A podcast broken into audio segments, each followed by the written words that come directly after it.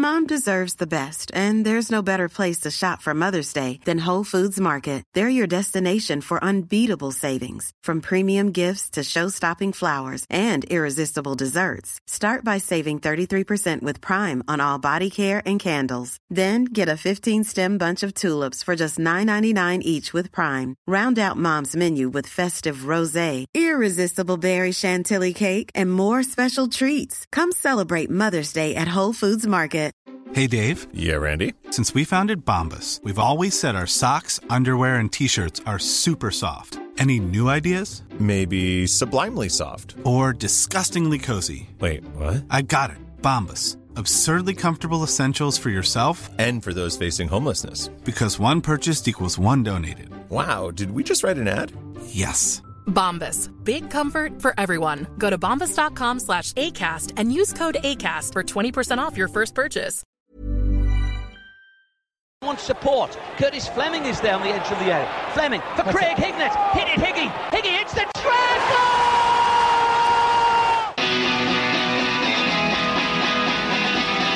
Ravanelli coming alive again. Juninho wants the ball played to him. Ravanelli spots out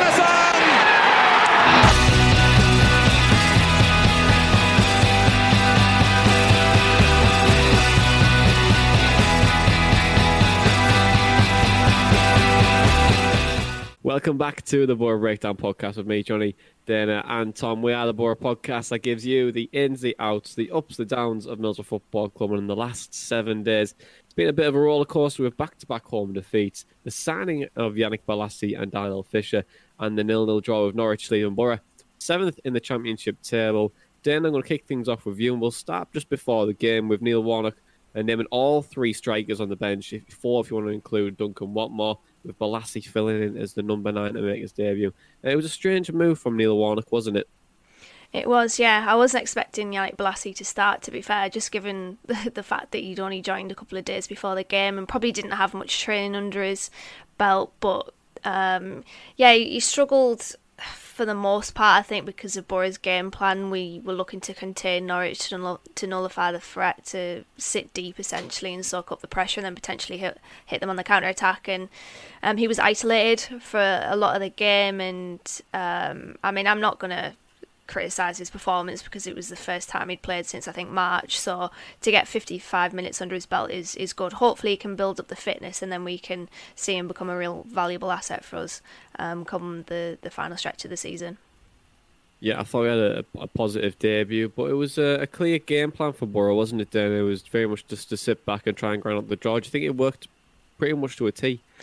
Yeah, it did. It was just lacking that quality in the final third, really. That um, you know, it was a typical Neil Warnock performance, and in hindsight, we really should have expected it because he seems to really like these games where the man marking policy really works, and it did yesterday. It was really effective.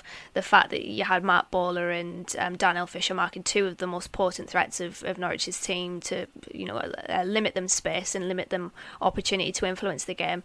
It worked. Um, I think midfield was really industrial they were picking up the loose balls, and particularly in the second half when uh, Buendia went off, they were making sure that they that we did spring forward. It was just that lack of quality, like I said, that um, mid that sort of did us over in the end, um, getting the three points. But it was a good performance, and I don't think we can really complain. It wasn't one for the neutrals, of course, but it was a performance and, and a tactic that, that Boro really needed to adopt in the game, given the quality that Norwich have, and yeah, the fact that we um, we limited them and we didn't allow them a single shot on target the first time since Chelsea did that I think last season. So yeah, it's um, yeah, it was a really good performance. It was, um, but Tom Dana has been alluding to it there about final third, um, but in that first half it was very much out of context, pure this ball where there was nothing, no, there was no one going forward, and Jed was the furthest, furthest forward. There's about ten centre backs. Uh, was ten players for uh, for Norwich at the, at the, back, to be fair. But uh, in the second half, we started to get bodies forward and it just seemed we lacked a little bit in the final third, didn't we? Yeah, I think that was just the way we were set up to play. Um, we noticed about 10 minutes into the first half, we were going all in on the, the man marking with uh, Fisher and Bola being dragged over the other side of the pitch and, and, and into, into centre midfield at times. But I think that's that's why you had Spence and Johnson picked uh, to play on the wings. And I've, I've mentioned this before on the pod. I feel like when they're picked, it's because of their defensive qualities and they can double back on uh, threats on, on the wings. Um, I don't think they're the, the greatest uh, we have for going forward. I think we if we had uh, Roberts or Watmore, or even if you you put Bolasie out on the wing, uh, there's there's a bit more quality there going forwards. Um, but it was all part of the game plan. We we nullified them well. We were trying to hit them on, on the counter attack, um, trying to use Johnson and, and Spence's uh, attacking qualities as well. It just uh, we didn't have enough going uh, going forward in the second half. I thought. I think we, we did have some some good chances which came from the centre midfielders pressing higher in the in the second half, uh, getting heavy on, on the first touch for uh, some of the Norwich centre midfielders. Uh, I think Jonny Howson did really well uh, in particular with, with, that. He he launched a few few chances from doing that. Um, it's just we, we didn't have enough up front to to finish them. I think. Yeah, you're absolutely spot on with the way we pressed, the way we won the ball back, and the way we are trying to get bodies forward in the second half was was was okay. It was it was relative it was relatively good. I thought. I think you're absolutely spot on when you say the lack of quality is there, and I think Boro just needed that probably a better centre forward uh, to try and open the game up uh, or to try and pull defenders away to try and get more shots off. Um, I felt like Akpom's running wasn't particularly good in the second half. I didn't think that he probably did enough uh, in, did enough in the game to try and implement anything uh, of sort. To be honest, um, but we with Buendia being sent off, Tom, and around like the 60th minute, were you surprised that Boro didn't roll a dice and try and go for it in this in, in towards the end because you know, the, the game was there to be won, I thought. Not so much surprise, but I was wondering if we were going to go for it or not when when that happened. Um, I think, as we all know from Fulham at home last season, it is harder to play against ten men. So um, it, it, it was a bit difficult. I mean, Norwich are even a strong team with ten men, though. Uh, you look at who they brought off the bench when they went down to ten men. It was uh, that Placheta, who the Sky commentator said if he was still playing in the Premier League, uh, he'd actually be the fifth quickest winger there. Uh, Onel Hernandez came on as well. We're obviously well familiar with him. He's fast going forward. He's got skills. So if you commit too many forward there, uh, you could still easily be hit, hit on the counter attack. Uh, and our approach was working up to that point. So I suppose it's just try and make the uh, the extra man count and uh, hope, hope, for the best with, with it. Really.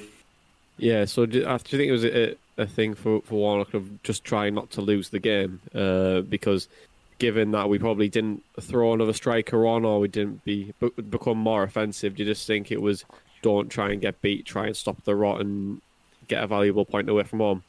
Yeah, um, I, I, think it probably did did better for us getting getting a draw. Obviously, it would have been great if, if we'd won as well. But especially after the last couple of games, to, to go somewhere like Norwich and get a nil-all draw, uh, that's probably a lot better than for confidence and say going for it, getting hit on the counter attack, and getting beat by a ten man team one 0 um, I, I, think it was probably the right approach in hindsight. Yeah, and the approach that we played was was built on the defence, and I thought Fry yesterday coming back. Uh, coming back from such a bad injury last week, and we thought, oh god, this could be a couple of weeks, three weeks out. And I thought he was he was excellent yesterday. He headed everything away. He was good positionally. He made things really difficult for the centre forward Pukki to to really create anything. And I thought when he went down, it was like, oh, this could be a bit of a miss for us. Um, but were you guys impressed with him yesterday? Do you think? Did and also did Wednesday's performance against uh, against Rotherham show like how much we need Del Fry? Um, because it's quite clearly what he brings to the table. Who wants to who wants to take? Anyone want to? Yeah. See how impressed we were with Del Fry? Yeah, I mentioned it in the post-match write-up that we, we absolutely did miss him on Wednesday. It's just he's thrived so much under Neil Warnock, and, and I had a lot of question marks over Del Fry before because I just don't think his performances were strong enough or consistent enough. Um, he wasn't really strong enough in those aerial battles as well, and he is just completely shone this season. He really, really has, and you could tell that the the work with Warnock on the training pitch has worked. Um, it's worked a treat, and yeah, like I said, we we absolutely did miss him on Wednesday. In fairness to Nathan Wood, he is young young, so he's going to have games where he's not necessarily uh, on on song. But Dael Fry was absolutely fantastic yesterday. And if it wasn't for Darnell Fisher, he would have been my pick for man of the match. He was absolutely superb. And, and like you said, he really um, stifled the threat of, of Teemu Pukki because Teemu Pukki is, is quite an all round striker. He likes to bring players into other players into the attack, which is what the commentators were picking up on yesterday. Um, and he barely had a sniff, really. There was a couple mm. of, of chance, uh, a couple of moments where um, he did bring players into play, but um, overall, Dael Fry really dealt with him, and um, it was a fantastic performance from Dael Fry, and he, he just keeps going from strength to strength, which is fantastic to see. Yeah, it really is. He's starting to mature into a, a really positive centre back. Um, I think the one big difference that Dael Fry and Ben Gibson have is that Ben Gibson was able to get promoted, and I think that is where if Middlesbrough were to sell him, they'll lose the most value because I think with Dael Fry, yes, he has a lot of potential, yes, he has qualities there, but I feel like if you're going to sell him to say a Burnley or a it's a Crystal Palace. Um, so I feel like that's where he'd probably end up. Uh, I feel like you'd probably be lucky to get about ten million from it, if that. To be honest, because I just just think on the resume of it, his resume, I just don't think it's particularly great at the minute. But he is flourishing to be a, a very very good centre back. Well, well, let's chat about someone else. I want to chat about Jed Spence a little bit, Tom. Um, he seems to be a bit of a boo boy uh, at the moment with his recent performances. Do you think he seems like a player that's out of form. Um, but do you think it's uh, fans have a, a, right to be concerned?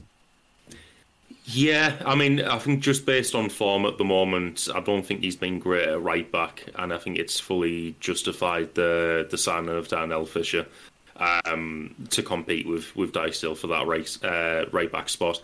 And then I think it's just it's a similar um, situation to Hayden Coulson. I think in trying to trying to figure out what Spence's best position is because I think he, he does have a good amount of skill going forward. He needs to Im- improve his decision making, I think, but that'll come with, with time. I think he, he's still still only young, um, but I don't think he's great defensively. I think he's better going.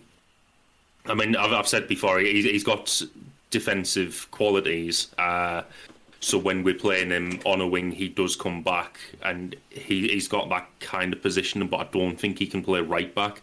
Um, so he's kind of more of a defensive winger, but as, as well, he needs to kind of improve his uh, decision making going forward. Um, I'd hope he can be worked on uh, by Warnock and hopefully get him back to to some sort of form. Um, but yeah, I, th- I think the, the fans are, are, right to be concerned at the moment based on, on current form. Yeah, it, it, it it's an interesting one with, with Jed Spence. I think you, are right. He's a right back's probably not his role, uh, or a winger's not his role. But I think that, that wing back, which is quite a modern, I would say it's it's quite a modern uh, position now in the game because the way that teams are playing three at the back a lot more now, especially in the Italian, but also Italian league, but also in the Premier League as well, where we've seen Chelsea revert back to that three. We've also seen the likes of Wolves uh, play that a very similar formation as well, and it seems to to pretty much suit him. And I thought he played his best football last year, where he was part of the three, uh, where the three was at the back, three at the back, and he was playing as a wing back because he had the defensive cover, he had his duties, and he didn't have to commit too much going forward. Um, but he was able to maintain a solid position there. But then, uh, do you think do you think Boro should, Boro fans should maybe lay off a little bit with the with the criticism? I know um, it, it's I know pretty much contradicting myself a little bit with with what Tom was saying there, but it's is it is it should, should we start to lay off these younger type players because it was similar with Tav when well it still is with Tav where people are very very critical of his performances. The guys are only twenty year olds. Um, they're still very young. They're still very raw as professionals. Do you think we should be more patient with this, or do you think we should be, you know, going with like the Simpsons meme where everyone's like got the flames and like the going for No, I think I think we should be patient. I mean, it's easy to say that now after the game, but when you watch it back and you know, like the the Rotherham game, for example, he switches off, um, and you know the game before that he switches off there as well, and, and it costs us a goal. So in those moments, it's hard not to be critical, and I think although um, he is young, there is obviously criticism that is, is justified, like Tom said there. But yeah, he's he is only young, and I suppose I know I, I mentioned about Hayden Coulson a couple of podcasts ago that um, I sort of criticised him. It's a little bit different for me with with Hayden Coulson. He has been in and around the first team squad for a while now, and it was Jed Spence's debut season last season. Um, he did set quite a, a high bar of expectation because he did have a really good opening campaign. So it's it's just a, you know he's been a victim of his own standards really that he set the bar quite mm. High, um, and he just he, you know he hasn't really progressed this season. But I do agree with Tom. I think he's stuck in the middle like Hayden Coulson.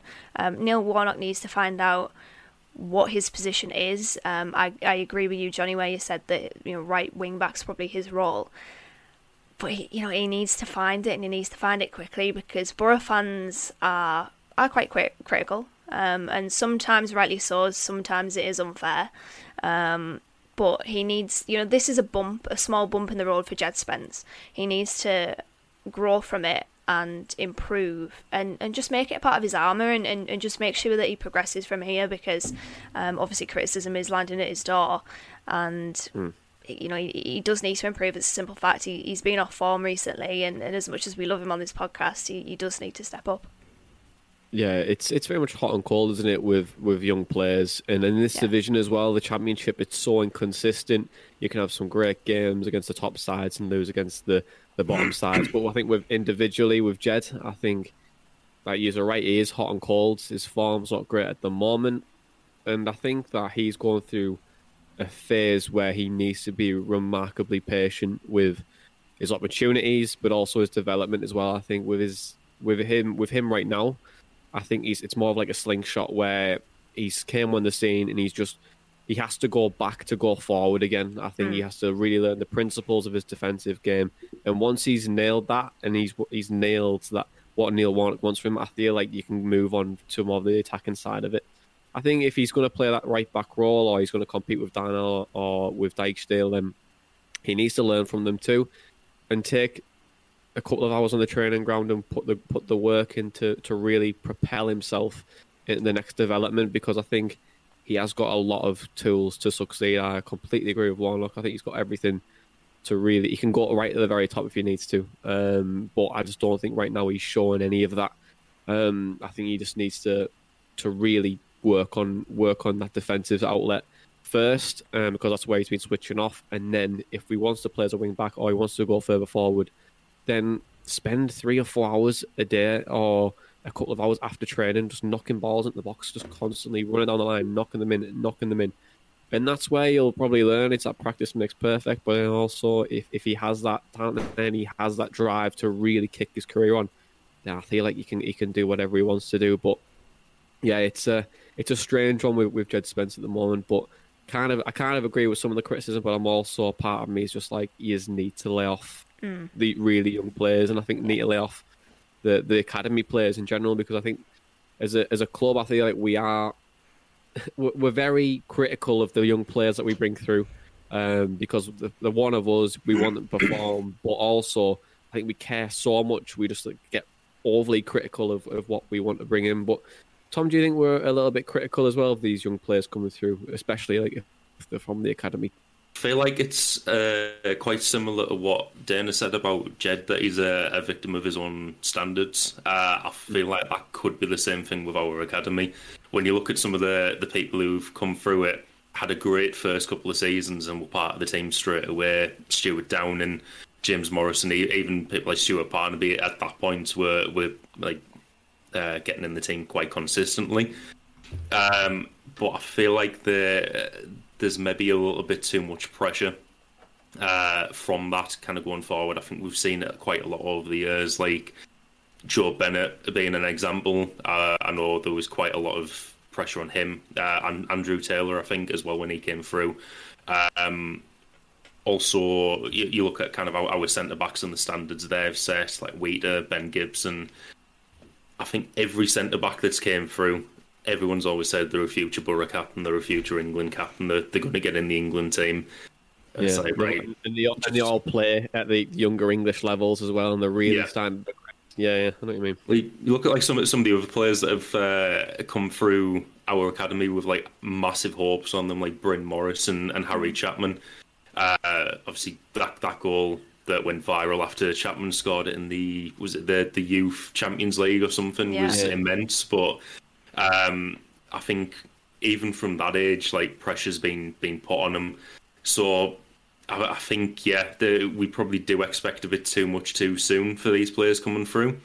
Um, but I think you only have to look at people like Fry and, and Tav to to show that that does eventually come. I was the same as Dana with uh, Del Fry. I had questions about him. We've heard for ages that he was the best centre back to come through the academy. He was going to be so much better than Ben Gibson. And for the last few seasons, I've been like, I, I don't see it. But I said at the on a podcast at the end of last season, uh, certain managers can get the best out of players, and I think that's definitely happened with Dael Fry and probably with Tav as well. Um, so I think that just shows what, what time can can do to help, to help these players if we just kind of give them be a little bit patient with them. It'll pay off in the long run. Yeah, I think it's a test of their mentality as well, and it'll be a test of Jed's mentality to see how he can bounce back from this tough spell. I will say that a tough spell doesn't make a bad player. It- you know, they're just going through it a little bit, and they need to work through it and see what's going wrong, identify what's going wrong, and then address it. You know, I don't think we should. Similarly, to, similarly to when they come through, and a lot of the time you do see the the hype appear, and it gets maybe a little bit too much. I think similarly on the other side of things, we shouldn't criticize them too much as well. Of course, like you know, don't protect them in a in a bubble and say that oh you're fine, you can get away with it because you're young.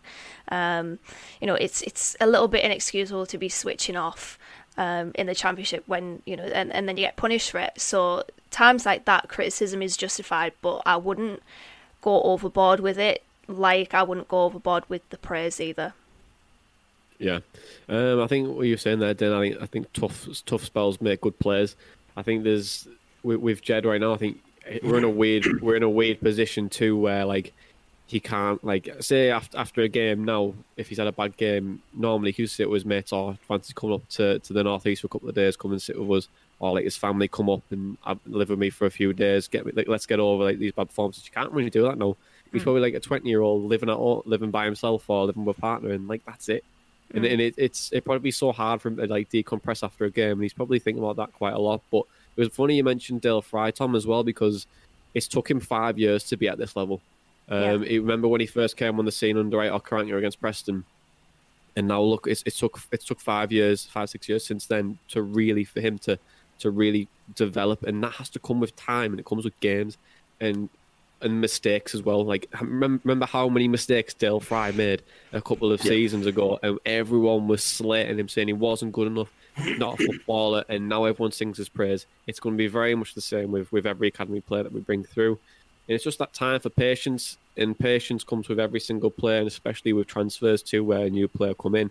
Darnell Fisher, Yannick Bolasie, they need time. Doesn't matter if you come from England or from overseas. Like you will need time, or you'll need a year to really bed in uh, to a team. Hence why loan players aren't always particularly great. They need to get up to speed very, very quickly. But let's chat, chat about transfers and loan players and all that kind of fun stuff because Yannick Bolasie signed this week. We've also Darnell Fisher. They both made the debuts yesterday.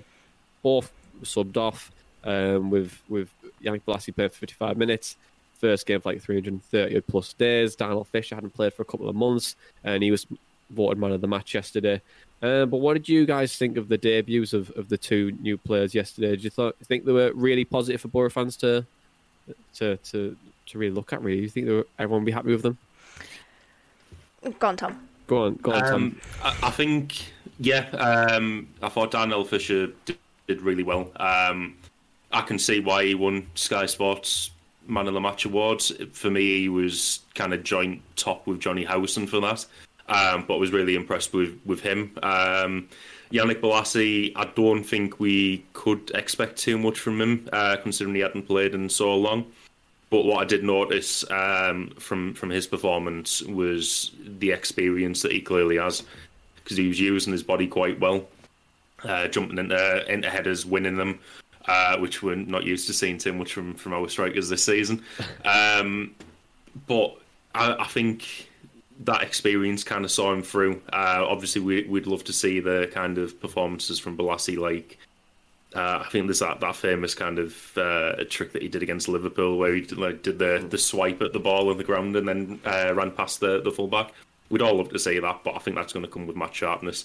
Um, but I think what he did yesterday was used as experience quite well. Yeah, do you think he's going to bring that experience to the dressing room, Tom, and that extra quality? Yeah, definitely. I, I think that's one of the, the positives of, of signing all the players, um, and I, I think we've we've kind of seen that with uh, with Sam Morsy this season as well. I mean, he, he's 29, uh, Bolasie's 31. The they've been around the, the game for quite a long time. They can help some some of our younger players, and it is quite a young squad. So, um, yeah, it, it, can only only be a benefit for the, the dressing room. I think. Yeah, I, I completely agree. I think he can he can only bring good qualities um, to, to the team. Even though like my, my boss is an Everton fan, he was just not. He was like, oh, he just went, oh, good luck. yeah, you're not going to enjoy Yannick Bolasie. I was like, oh, well, you never know. You never know. He could be decent, but uh, I want to speak about Darnell Fisher, Dana. Um, 26 year old, 300k. After the game yesterday, you know, he went home, he put his keys, his wallet, his, uh, his Elton John's greatest hits album on the on the table, and, and Todd Cantwell was in there as well. Yeah. So he was uh, he was very very good, Darnell Fisher yesterday. Do you think he's an absolute snip for 300k? Yeah. Well, the reported fee. Yeah, yeah, he took to the game like a fish to water, and he? was fantastic. And hey, hey. I hope someone. I was hoping someone would pick up on that. But yeah, it was fantastic. But what I will say, and I know I'm I'm sounding like a little bit of a Debbie Downer here, is it was a good start, but that's all it was. Um, it's only downhill from here, Darnell. But no, it was fantastic, and, and quite rightly so, man of the match. And to think that he hadn't played for Preston for a couple of months, he, he came off with cramp, um, and you know he did he did such a good job with that man marking uh, policy. And I was worried at half time because I was thinking surely you can't keep this up for you know the, the rest of the game. But in fairness to him, he did, and it was a really key part of Boro's play yesterday, just making sure that Todd Cantwell had no real impact on the game, and you could see he was frustrated. He was limited to pot shots from outside the box, which is exactly what what we wanted, really. And I think that was a key indicator to the fact that it worked. And yeah, it, it was fantastic. But but like I said, yeah, it's it's a good start, but that's all it is at the moment. Hopefully, he can keep these, these performances up, because um, if if so, then that is a snip. And and in fairness, Preston fans said that they would miss him, um, and they were a little bit sad to see him go. So I think we've got a, a decent deal there with Darnell Fisher.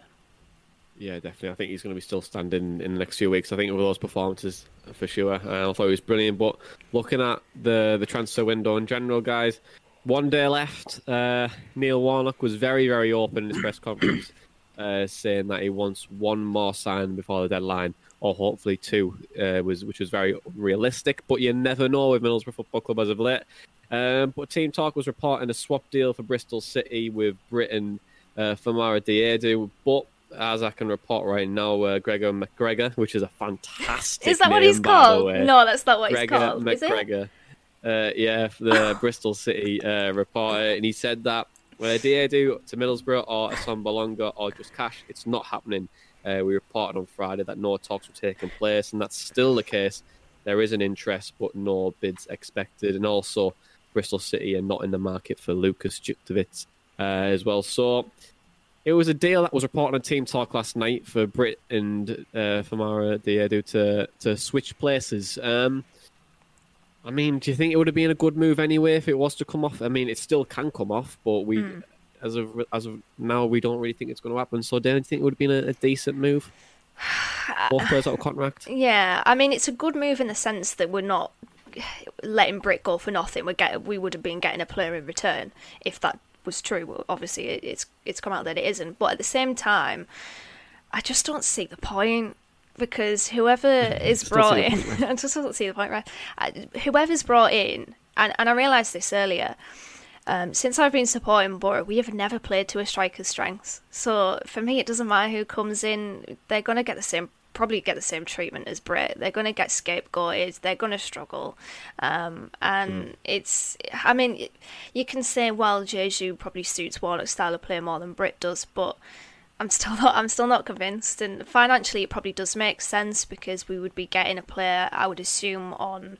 Um, lower wages than Britt is, so we're getting Britt off the wage bill and then a, a player in for less uh, on less money. But I just think it's a bit of a a shoulder shrugging deal, if I'm being honest. I, I looked at it and I was just like, well, okay. and you know it was just it was it was just one of those. Um, I know Bristol City fans seem to like Jeju. He seems to have worked his way up into being um, quite well liked at Ashton Gate, but um, I must admit it's it's not one that I'm particularly bothered about either way. I'm sort of a, little bit like Elliot, I guess, sat on the fence.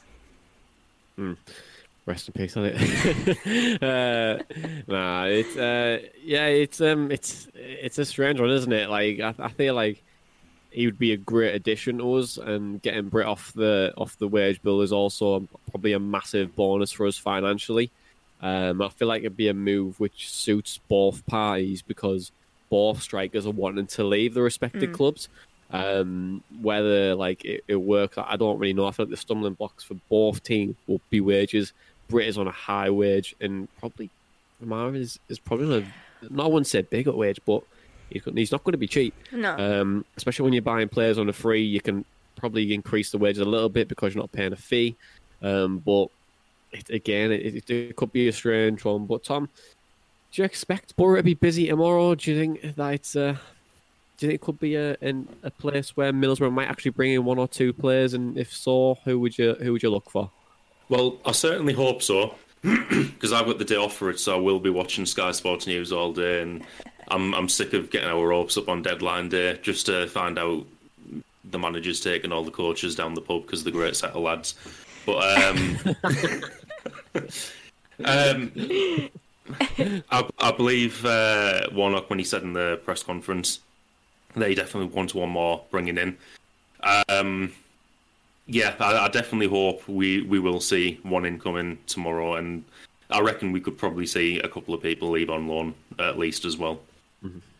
Yeah, I hope don't go breaking my heart to be honest, Tom, because I really want a few signings because I think it, we just need one or two more to like get us get us over the line because I just feel like we're so weak at times. But yeah, we'll speak about outgoings then if you want because Warnock has also mentioned that he'd be keen to, to let one or two go. Wing and Coulson have been mentioned throughout the month uh, to potentially go on loan. Also, Sam Folarin could be Sam Folarin could be gone as well. We, have also seen Isaiah Jones go to Scotland too. With I think it's, is it Queen of the South he went to? Queen of the South, yeah. Mm-hmm. Queen of the South. So yeah, it's he's good. To get, it's good for him to get game time, but those two players of, of Coulson and, and Wing could be a could be a bit risky given that our squad's so thin. But do you expect them to move move on? But also, do you expect Boro to actually let players go in general, given that we probably might not probably you know we probably won't bring players in. To be honest.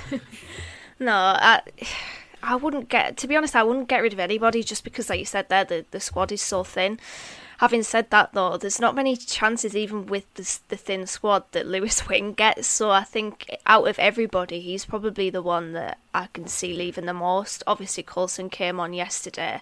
So out of the two of those that you've mentioned there, I can see Lewis Wing going more than Coulson, but he mentioned mm. Warnock that there has been um, inquiries, and I think much does depend on the, the, the business coming through the door, um, which will affect the business going out the door. Personally, I wouldn't get rid of anybody apart from you know Sam Folarin, who needs to go out and get some loan time, potentially here in Hackney as well. But in terms of first team players, I just don't see it for me. I think loan some youth players out to give them that valuable experience that they need, but in terms of the likes of Lewis Wing and Hayden Coulson, just for, for security reasons of, of numbers, I think keep them. And, and in terms of incomings as well, I know he wants one more, and I think he I think he does want a striker, but I would still improve the wings. I'm still looking at the wings and I'm thinking we need out and out wingers. You know, we, we have a lot of players that play, you know, wing back or can play fullback as well. I think we need an out and out winger, similar to Bolasie as well, just to add to it, just to give that little bit of different dimension to Boro's play going forward, where we have that pace. You know, we have somebody that's direct, and that is an out and out winger that has somewhat mm. consistent.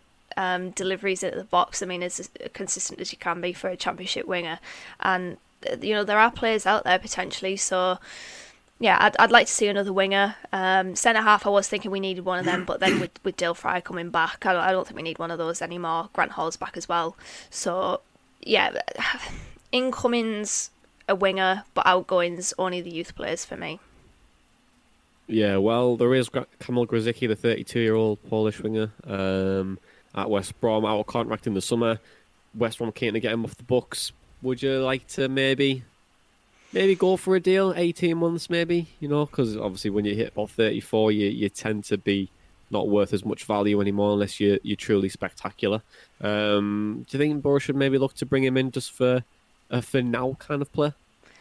Yeah, maybe a, contract um, until the end of the season, or maybe a loan, similar to Bolasie. Actually, if his contract is up, then bring him in on loan, um, let him finish the, the rest of the season with us, and then maybe decide from there. I don't think we should go into a deal where the player is entering the last six months of their contract and, and you know bring them in in January on a, an extended contract. I think similar deals to Bolasie where we bring them in on loan and then we can assess the options after that. I think that's the best avenue for Boro to go down. So with Grosicki, if we can bring him in on loan, fine. But I think on a permanent deal, um, not so keen on that. Um, there are other players as well that I think are, escaping my, my mind at the moment, but um, fingers crossed we can we can bring somebody in. Yeah, no, I, I 100% agree. Um, but let's chat, let's chat about one move that is nothing to do with Middlesbrough right now, but it's more management focused. That Jonathan Woodgate is is going to be appointed first team coach at Bournemouth. Tom, um, bit of a strange one, but do you think it's actually a good move for Woodgate? Just to get out of Boro to you know to go to a promotion promotion tip side. In in the long run, I think it is. Yeah, I think he got kind of fast tracked into management quite quickly. Um, and I know he said in, in the interview he did not too long ago um, that he thought he had the experience, but I do think there were times when he was managing us where the, the lack of experience did show. Um, mm. So I, I, just think the more coaching experience he can get, the better it's going to be in the long run for for his manager career. Yeah, I actually think it's a great move for him. Same. I really do. I think I think it's just like you know, I was like, you know, like the the Freddie Hearn me. Was like, Bloody hell, how'd you manage that one? I was like, that's what I was like, kind of like a little bit in it. Like, he's, he's he's managed to land on his feet and get a good job there. Oh yeah, I really hope he he smashes it. To be honest, he'll be the uh, Bournemouth uh, manager like the... at some point because Jason Tindall's under yeah. fire. Yeah, so imagine Johnny Walker going, being a Bournemouth manager at the end of the season. I, I would, be, honestly. Uh, and he gets them promoted or something. It would be like the most Boro thing ever. In fairness yeah, to him, we, though, we've still got to play him as well, so you know he's guaranteed a win against us. Yeah. Oh, yeah. In fairness to him, though, he you know he came into Borough and he did want to play that sort of slick possession-based football, didn't he? And he mm. just didn't have the players to do so. Um, at Bournemouth, they do have the players to do so. So you know, Jason Tindall to me is the Frank Lampard of the championship. He's just out of his depth. Wouldn't be surprised to see him leave in the next couple of weeks, maybe even the next month, and then it's it's a it's the perfect avenue for Jonathan Woodgate to take over. Yeah, agent I mean, Woodgate. He, he signed a four-year deal, didn't he, Jason Tindall? So it's a bit of a tough one. I think that I, yeah. I feel like I feel like he'd probably Mm, I think they'll probably still at the end of the season, but I mean they have just lost like three on the spin, haven't they? So mm. I mean it, it, makes sense to, for him to be under fire. But speaking of teams that are out of form, back to Boro Dana. Middlesbrough have lost four out the last six, um, one clean sheet in nine. Um, apart from yesterday, uh, where we, we looked relatively good and steady and we started to stop the rot, are you a little bit concerned with Boro's form at the minute? No, because I sort of expected it. I know I mentioned a few times in previous podcasts about injuries. I kept saying that, you know, if we get injuries, we'll probably end up falling off. I mean, we haven't because nobody seems to want sixth place in the Championship. Even Bournemouth don't want it themselves. So I was always expecting it to happen, to be honest. And I guess in a way we were punching above our weight if you think about where we all expected ourselves to be at the start of the season. And I'm just happy that we are where we are. We're still within a shout of the playoffs. I'm not necessarily concerned. I know we've got a really tough game against Brentford to come, but um, I'm not concerned just because I'm just happy that we're not where, where we were last season. I know things have changed somewhat just because of the way this season's panned out so far, but form was always going to turn like this, I think, and I always earmarked February as a as a month of importance for Boro to see whether you know if we're still in and around the playoff places in February, then we could well still get into the top six, and you know we are, well, you know we're still in and around, you know we're seventh, we're we're still in and around those places, so I'm I'm quite happy with the way the season's gone. The form obviously has taken a turn, but hopefully mm. we can use that Norwich game yesterday as a springboard to replicate it against Brentford. Essentially, we saw what we can do against a top team and, and top teams this season we haven't actually struggled against. The the Watford game, first game of the season, was tight. The Bournemouth game was tight. We could have even won that one.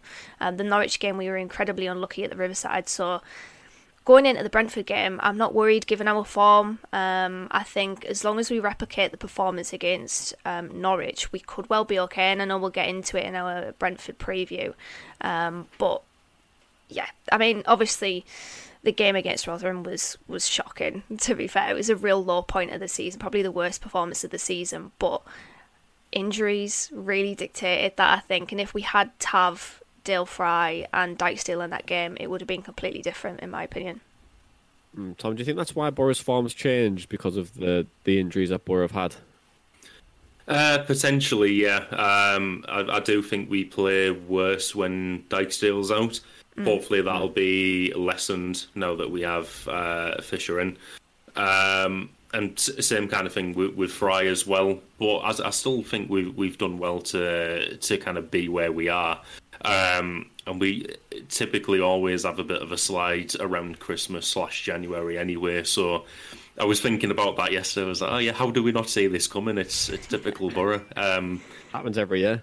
So someone on Sky Sports said it'd be typical Borough if we beat Norwich yesterday. I was like, that's nailed on. No, we're, we're probably going to do it.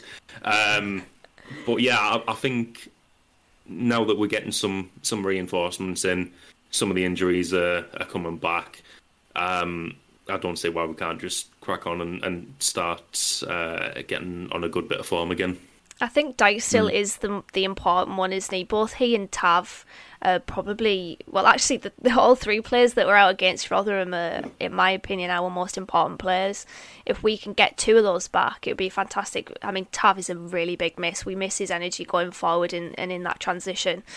But Dijksteel for me in defence is is a massive miss, and, and like Tom said there, hopefully um, Darnell Fisher has softened the blow a bit. But if those can come back, and Tav is out for a couple of weeks, isn't he? I think it was a knee injury or something. So probably have to wait a little bit longer with with him. But Dijksteel's injury was a strange one, as I told you in the group chat the other day.